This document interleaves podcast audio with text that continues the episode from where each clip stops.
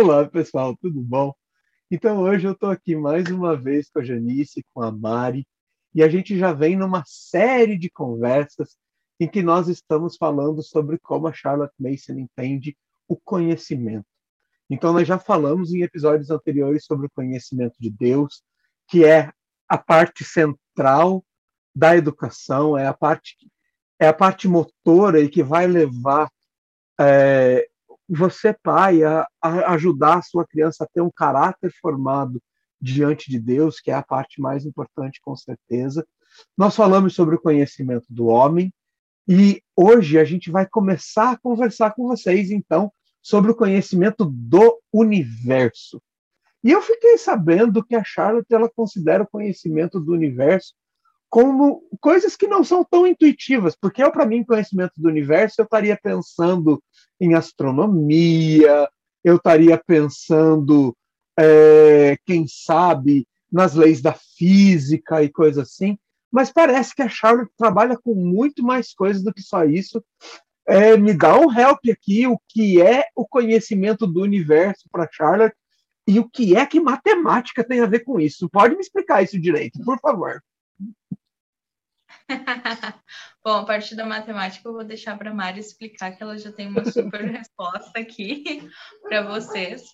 Mas quando a Charlotte ela fala do conhecimento do universo, ela fala de todas as, as leis que regem o universo, né? Então, seja essas coisas que você mesmo citou, Eric, quanto outras coisas uh, dentro da ciência também, a própria matemática, né? Não vou dar spoiler do que a Mari vai falar aqui, mas ela está falando disso, então. Né? Então, a gente viu que o conhecimento de Deus é a, tudo que Deus fez, né? Quem é Deus? Estudar isso durante as lições, qual é a importância? Conhecimento do homem, aquilo que o homem produziu, aquilo que o homem fez, e o conhecimento do universo, então, vai abranger todas as, todas as ciências da natureza, todas essas formas de ciência, desde essas que você mencionou até algumas outras, inclusive a matemática, né, Mari? Fala pra gente aí, por que, que abrange a matemática no conhecimento do universo? Sim, vamos, vamos falar, então, por que, que a matemática está aqui nessa conversa de hoje? Uhum. Então, é, a nossa querida amiga Min Huang colocou, ela descreveu a matemática que eu achei uma forma tão rápida, direta, concreta, mas tão profunda, que eu vou compartilhar as palavras dela. Ela falou: a matemática é como todas as outras ciências, no sentido de que Deus a criou para que já esteja lá para nós descobrirmos e estudarmos, e louvar Ele no processo mas é também uma linguagem, porque o homem precisava criar uma linguagem simbólica comum com a qual as descobertas da criação de Deus poderiam ser comunicadas com outros. Acho que se encararmos a matemática dessa forma, pode ser mais fácil de nós da gente se colocar no lugar das crianças, né, como cientista e com aquele senso de maravilha e curiosidade sobre como o mundo de Deus funciona.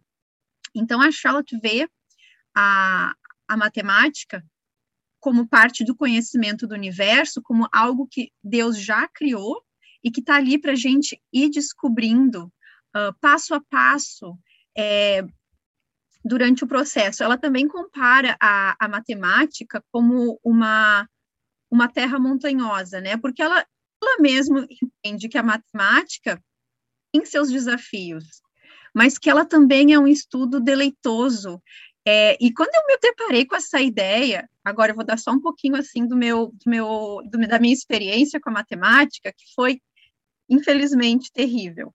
Eu fui uma daquelas crianças que ficava recuperação em matemática todo ano, que ficava para trás, que não entendia, mas eu me esforçava, né? Eu não queria desistir. Mas enfim, isso ficou no passado e através dessa visão que a Charlotte traz, desse, conceito da matemática como uma terra montanhosa, mas também como um estudo deleitoso, eu tenho visto isso e vivido isso com meus filhos, e, e praticamente o meu relacionamento com a matemática mudou completamente. Não é mais uma, não é mais uma uma disciplina, uma matéria que eu digo eu não sou bom em matemática. Na verdade, eu não permito nem os meus filhos a dizerem que eles não são bons em matemática. A gente não é uma questão de ser bom ou ruim, né? Nós temos certas aptidões, isso é verdade, mas nós podemos treinar, nós podemos praticar, nós podemos ver Deus se revelando através do estudo da matemática. Então, a, a Schultz diz no volume 4, ela diz que outro domínio aberto ao intelecto um nome um pouco convidativo, e viajar para lá é difícil, com faces íngremes de rochas para escalar e ravinas profundas para atravessar. O principado da matemática é uma terra montanhosa, mas o ar é muito bom e dá saúde, embora algumas pessoas achem muito raro respirá-lo. É diferente da maioria dos países montanhosos no fato de que você não pode se perder e que cada passo é dado em, te, em terreno firme. Ou seja, a Schalt vê a matemática sendo estudada de uma, uma de um, através de uma progressão e ela vê que a criança precisa é, dar um passo firme, ou seja, ela precisa entender aquele conceito para passar para o outro. Então, como é que a matemática é apresentada no método Charlotte Mason? A gente fala muito de livros vivos, ideias vivas, e uma das perguntas que eu acredito que a Janice também deve receber com frequência, tá, mas eu uso livros vivos para ensinar matemática? Não. A resposta é não. A Charlotte diz no volume 6 que a matemática, como a música, é um discurso em si, um discurso irrefutavelmente lógico, de clareza requintada, atendendo às exigências da mente. E ela também fala que a matemática depende mais do professor do que do livro didático, e poucas disciplinas são, ela faz um criticismo forte aqui, pior ensinadas, principalmente porque os professores raramente têm tempo para dar as ideias inspiradoras, o que deve acelerar a imaginação da criança. Então, ok, que, que significa isso? Eu não uso o livro, mas eu tenho que usar livro didático, o papel do professor. Então, na lição da matemática, é, o jeito que a gente apresenta a matemática depende muito de nós professores mesmos. Nós precisamos fazer a nossa parte. Eu posso usar um livro-texto, um livro didático? Posso, mas eu posso apresentar as ideias da matemática de uma forma viva. E isso faz toda a diferença na lição da matemática. Então, de uma forma bem sucinta, e nós vamos falar mais a fundo sobre isso depois, a, o jeito que eu preparo a lição, né? Eu, eu falo para a criança, digamos, uma criança que está começando a descobrir o mundo dos números, e a Schultz também tem essa, essa percepção, que a gente começa aonde a criança está, e, e, nós começamos com coisas concretas antes de chegar para o abstrato. Então, a matemática tem três partes: o concreto, a parte que a gente vai usar a imaginação, e aí a gente vai aos números puros, que seria os números abstratos. Então, ali, a criança está começando a primeira lição e a gente pergunta, mostra para mim o que que tu está vendo aqui na sala que só tem um, um lápis, uma xícara. Então, ela vai começar a criar, fazer essas associações, né, de uma coisa concreta com uma, uma informação abstrata. Isso é um pequeno exemplo, né? E, enfim, esse processo de apresentar as ideias inspiradoras da matemática, em vez de fazer a criança decorar a tabuada de uma forma assim, não, hoje tu vai decorar a tabuada, vai, pratica. E fica naquela monotonice, a Schalt fala, não, a tabuada tem que ser aprendida por bem ou por mal. É, eu acho que todo mundo aqui pode concordar que uh, muito da matemática depende da tabuada. Só que o jeito que a gente apresenta a tabuada não é em forma de uma decoreba monótona. A criança vai entender o porquê que se eu repetir o dois quatro vezes, eu vou ter o número oito. Ela vai ver isso de forma concreta. E o interessante também é a criança ver que dois mais dois é quatro e não tem, não tem outro resultado. Ela pode provar para ela mesma. Então, por exemplo, um dos meus alunos tem uma certa dificuldade, ele dá a resposta errada e ele acha que aquela é a resposta certa. Mas se eu peço para ele, então, vê, prova, não digo prova para mim, né? Não falo de uma forma assim, mas eu falo, tu pode provar se isso é verdade ou não, porque a matemática é uma verdade absoluta. Então, essa ideia começou a, a surgir e ele perceber que ele precisava mudar o pensamento e a atitude dele ali naquela questão. É, enfim, essa parte, né, como a gente estuda matemática, e a Schultz também fala, né, que nenhuma das operações da razão são mais prazerosas e perfeitas do que na matemática, né? Porque a gente acabou de falar sobre isso, dessa questão de que a gente pode provar. E, enfim, e, e vendo isso ser tratado em, da matemática até da forma mais é, álgebra, trigonometria, cálculo, ela é apresentada dessa forma, de forma viva. Requer trabalho do professor, requer. Talvez requeira que a gente busque ajuda exterior, né, de alguma outra pessoa, de algum outro programa, sim. Mas deixar a criança fazer essas descobertas e ver que a matemática tem esse, esse poder de, de, de deleite não tem preço. E, e, e, vale a pena perceber, né, Mari, porque tudo que a gente tem em termos de matemática, embora, é, como a Charlotte coloca, a matemática ao longo do tempo ela passou a se tornar uma coisa extremamente decorada, extremamente chata, extremamente tudo isso. Mas a matemática começou a se desenvolver a partir da observação da natureza, ela começou a se desenvolver, inclusive é, é, muito ligada à linguagem. Né? Se você pega algumas línguas, se você pega o japonês, por exemplo, se você pega o hebraico, por exemplo, junto com as letras que eles usam, as letras já tinham valores numéricos para que eles pudessem contar. Então, tem várias palavras que são formadas e elas têm valores em si. Né? É... Na nossa cultura hoje, palavra é palavra, número é número. A gente dividiu isso né, a partir das linguagens latinas mas o número e a, e a linguagem sempre foi muito conectado. Né? Se você é, hoje você aprende que 2 mais 2 é 4, ou enfim, você decora a tabuada, mas houve um processo pelo qual isso foi desenvolvido.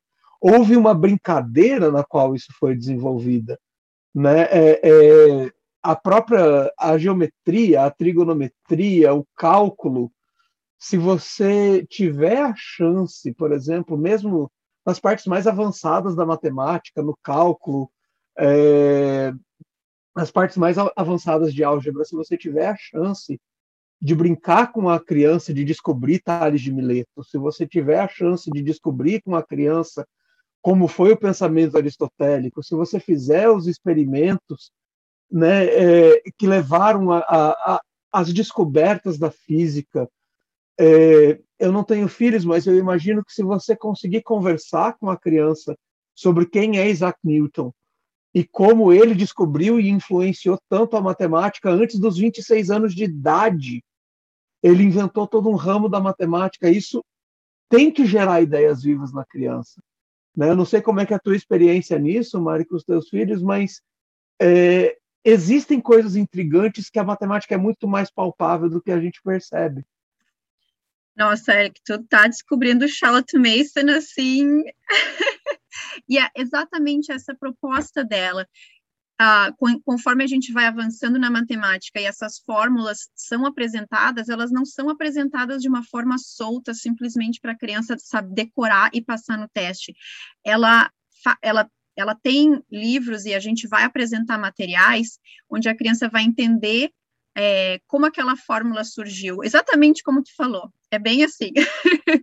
e o meu filho está lendo um livro sobre o, o, Isaac Newton, e é super interessante ver ele lidar e ruminar nessas ideias e fazer as descobertas dele, e como ele, tá, na verdade, ele está lendo a biografia do Isaac Newton para a lição de história, que a gente estuda a história britânica, como nosso país vizinho, e, e ver como isso transfere também para outras disciplinas, como a matemática. Isso é sensacional, né? Da forma como a Charlotte abrange a matemática.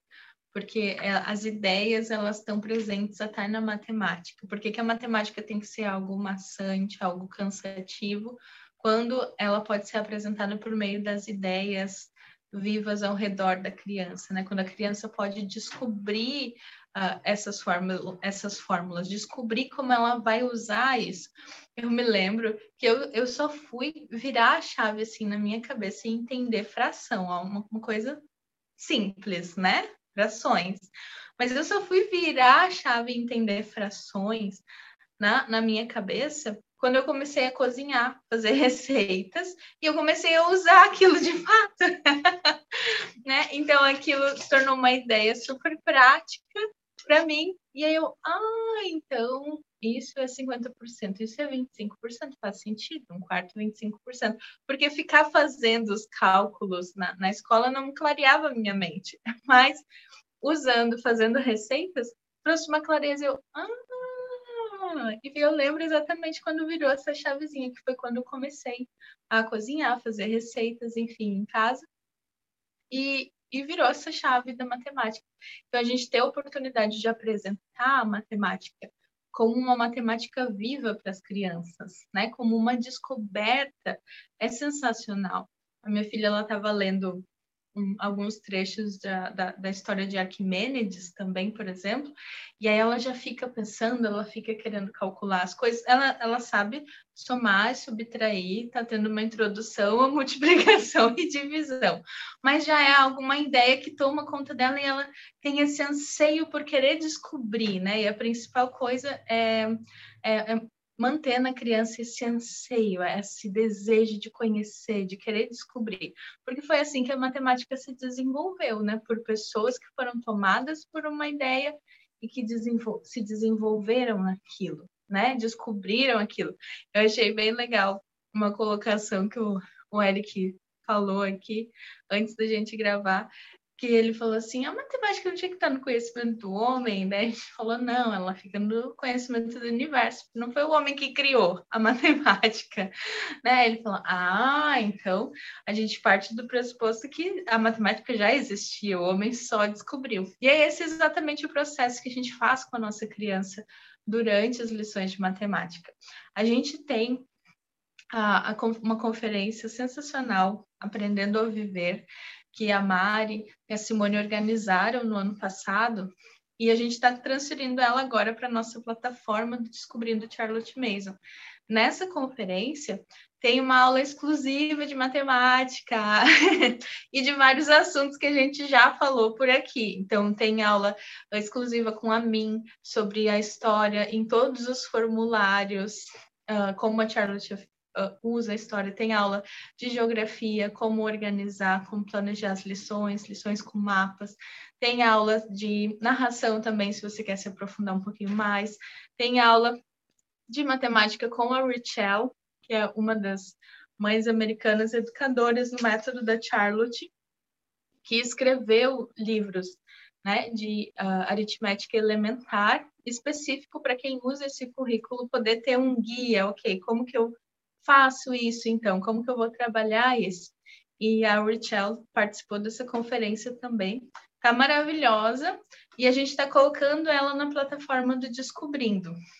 Então a gente vai deixar o link aqui embaixo para vocês que quiserem ter acesso, ver como é o método mais na prática, poderem acessar essa conferência e ver um pouquinho mais sobre a matemática, sobre a história, sobre os assuntos que a gente vai falar aqui ainda. Mas não perde essa oportunidade que essa conferência tá sensacional, né, Mari? e uma das outras coisas que abrange a o conhecimento do universo também está a geografia física, né? E a Charlotte ela fala muito disso no volume 1, de como a, é, a geografia física ela, ela pode ser ensinada e ela deve ser ensinada para as crianças da, ao ar livre, né? Desde dos passeios, uh, cada ela dá o exemplo, né? A mãe vê um lago, vê um córrego, ela tem a oportunidade de transformar aquele córrego num rio ou falar sobre as fluentes das águas e usar essa criatividade. E no volume 1, a Charlotte ela vai dar muitos exemplos do que fazer para explorar essa geografia física. Então, não vai dar tempo da gente falar muito sobre isso aqui, mas a, a nossa proposta com esses episódios conhecimento de Deus, do homem e do universo é mostrar para vocês como é rico o banquete de ideias vivas que a Charlotte propõe. Porque desde que a gente começou, a gente fala, né? Qual a função do pai, então, se não é estar tá lá mastigando as coisas para a criança? É servir um banquete de ideias vivas, servir um banquete de ideias vivas, propõe ideias vivas. mas às vezes fica muito vago o que, que são essas ideias vivas. Então, a gente quer mostrar para vocês que as ideias vivas que a Charlotte propõe, elas são bem amplas. Não é simplesmente você seguir um, um desejo da criança, mas é você oferecer um banquete variado e regular. E dentro dessa variedade está tudo que a gente já tem mencionado nos últimos episódios.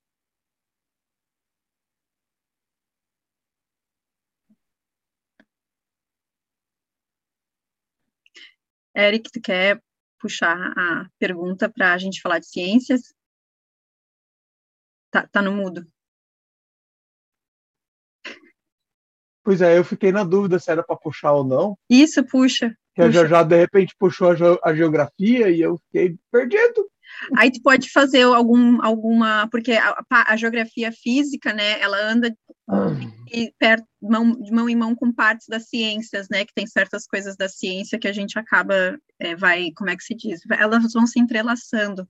Quando é você fala é. de geografia física, você está falando de topografia, oceanografia. Isso, essa é, parte. É, disso que você está falando, Isso. não da parte política, por não, exemplo. Não, da parte disso, né? sociopolítica, né? é, no estudo da Terra, né, do estudo da Terra. É, e daí você já pode falar de hidrografia, de vegetação, você já pode já pode puxar isso tudo. Dentro da dentro do que a Charlotte chama de geografia está a astronomia também, não? Ela a gente geralmente estuda astronomia como parte da ciência. Mas é aquela coisa, né? tem coisas que, que se. É a parte que se junta, né? É, que elas Mas, andam juntas. No geografia, no geografia elementar, a Charlotte ela vai uh, falar sobre a, a, rotação dos planetas, vai falar sobre o universo, sobre as galáxias. No geografia elementar, ela vai trazer esse conceito de uma forma bem simples para a criança entender, né? Porque através Sim. disso, como isso influencia no clima, né? Nas zonas, do, dos, enfim, toda essa parte. Como eu não falei isso, acho que você pode puxar o gancho falando isso. É. Ou fazendo essa pergunta de novo, não, né? É... E a gente tá Sim, falando. Eu, eu, puxo, eu puxo a partir da geografia, então. Isso, que inclui tudo isso dentro da, da geografia. Ok. Bate uma palminha aí.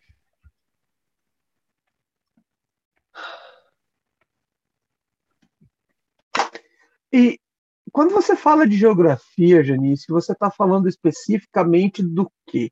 Você está falando de países, nações, ou você está falando da, da parte mais física, diferentes topografias, hidrografia, que tipo de vegetação a gente tem?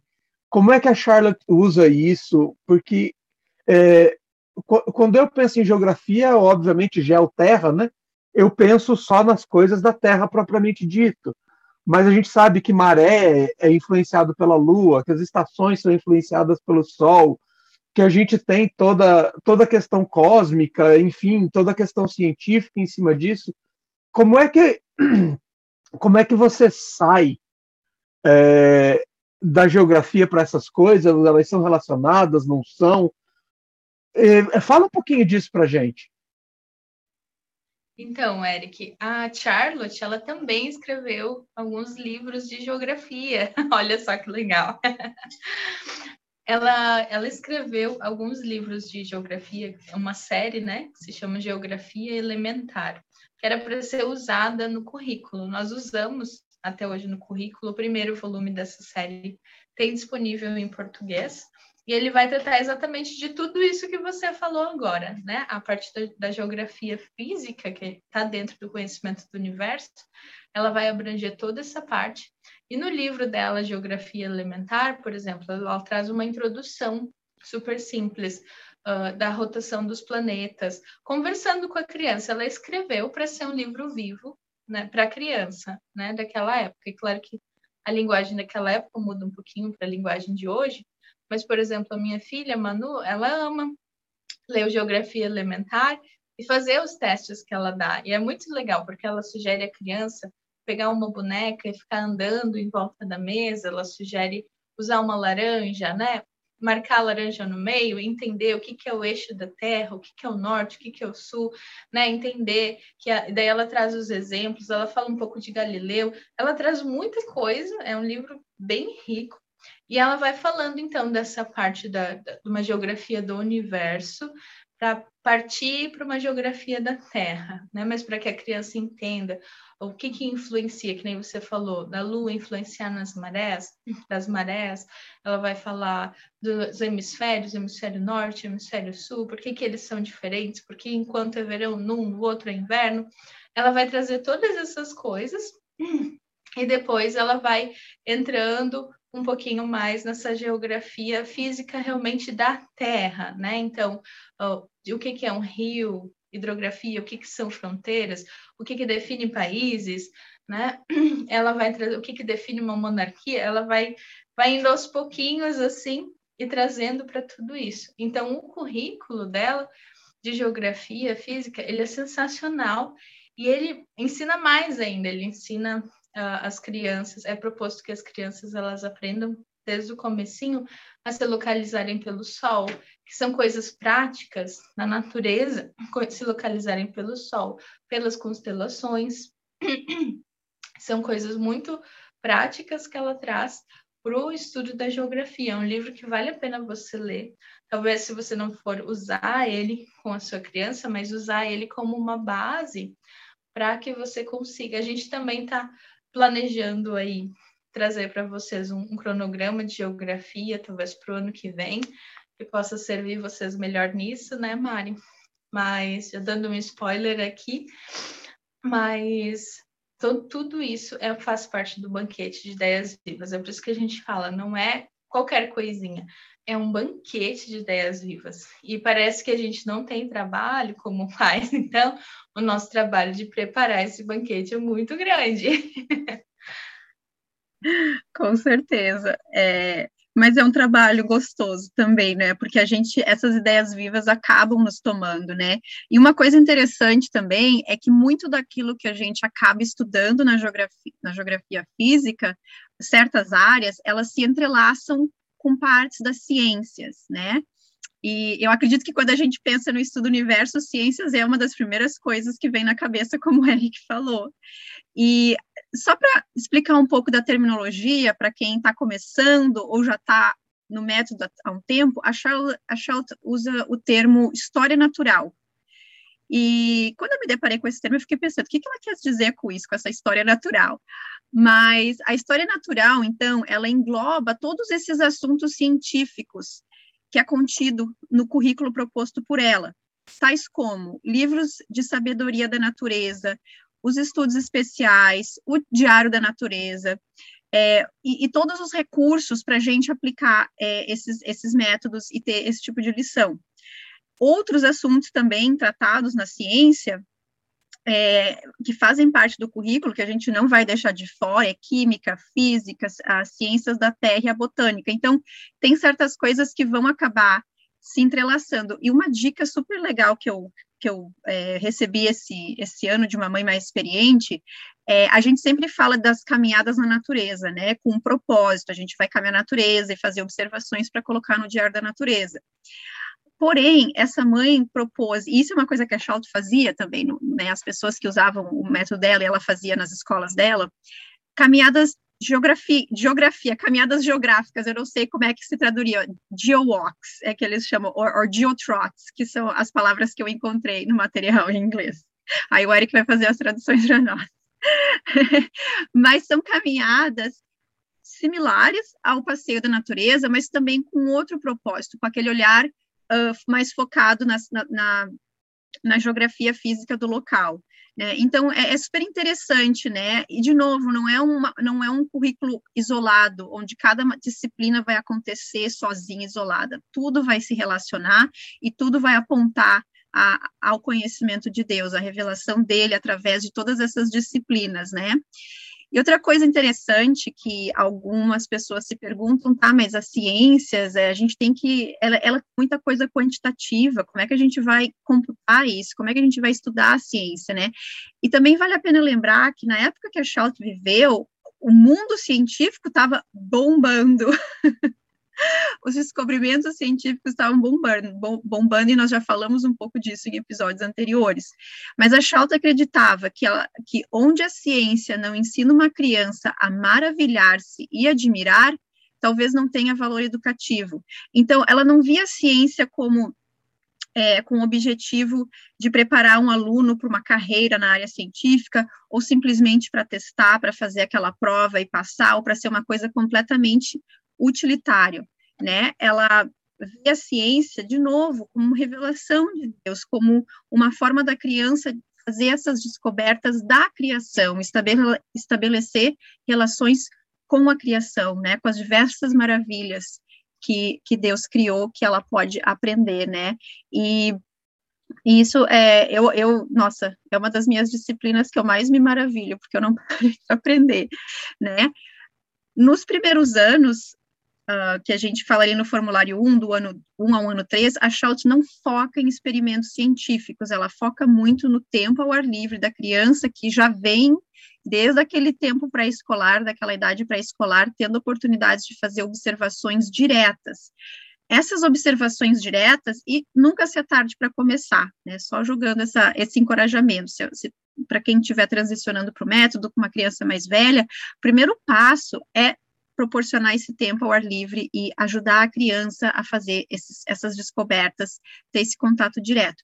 Isso é base para o conhecimento científico dela, porque quando ela tiver é, no formulário 2, a partir da quarta série, ela vai começar a fazer experimentos científicos e ela já vai ter toda essa bagagem que ela pôde adquirir durante os primeiros anos da, da, da, educação formal e, se possível, todo aquele, aquele tempo de crescimento tranquilo lá na, na idade pré-escolar. Então, é muita coisa, né?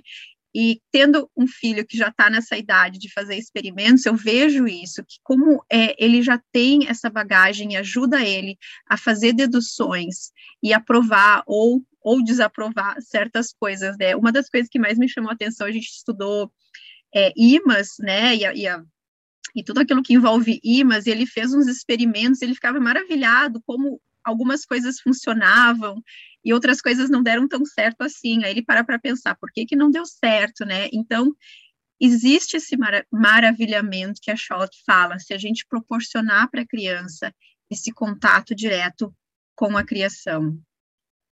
Então, né, Maria, esse é um lado que, às vezes, quando eu escuto algumas pessoas falando sobre o método da Charlotte, parece que a coisa é só ficar na rua brincando, né?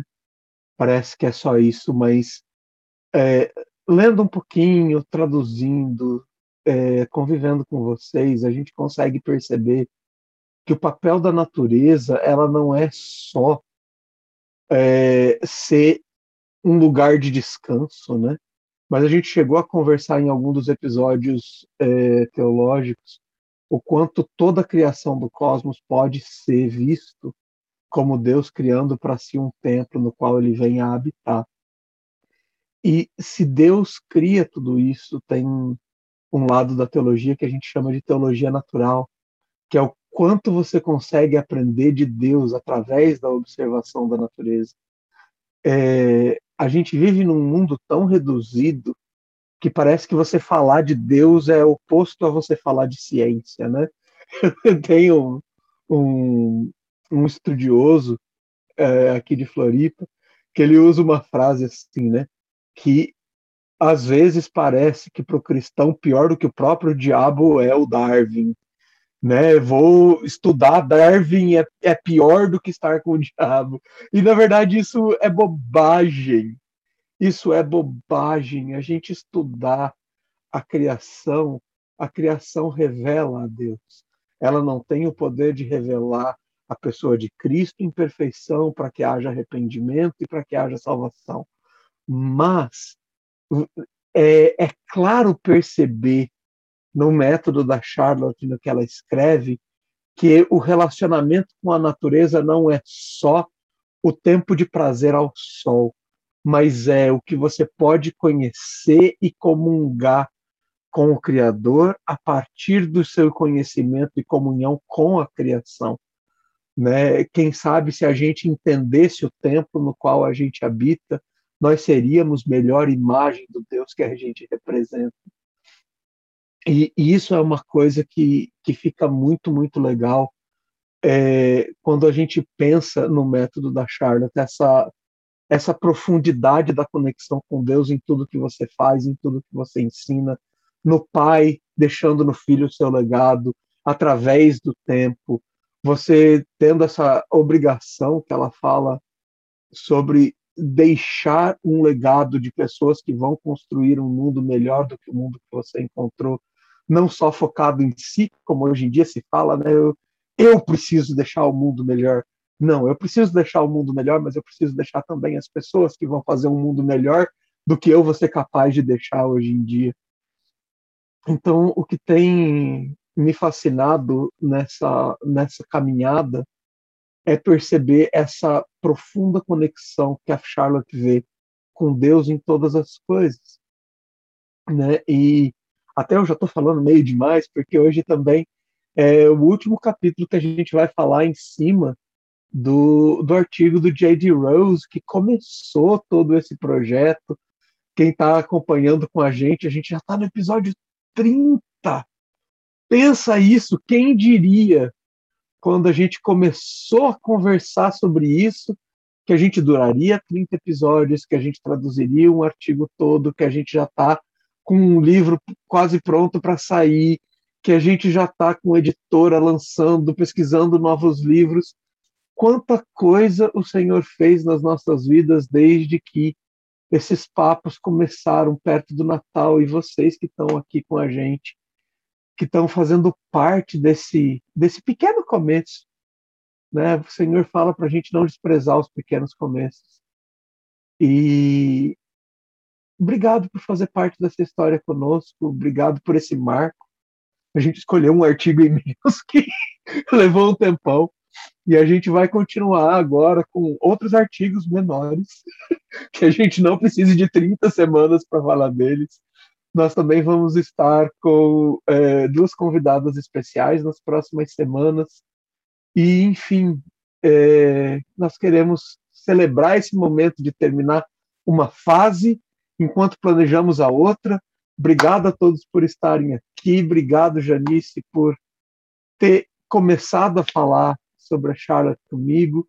Obrigado, Mari, por ter trazido tanta qualidade, tanta coisa para junto da gente, por ser essa pessoa que está caminhando há mais tempo, que tem o testemunho que você tem, e de estar tá podendo ajudar esses dois loucos que começaram com alguma coisa e fazer com que essa coisa que a gente não sabia nem bem o que, que ia ser se transformasse em tudo que se transformou esse projeto. Obrigado, obrigado por me deixar fazer parte disso. E para quem está ouvindo, Continue conosco, outros episódios virão. Não sei se vocês querem falar um pouco desse marco também, mas estamos aí.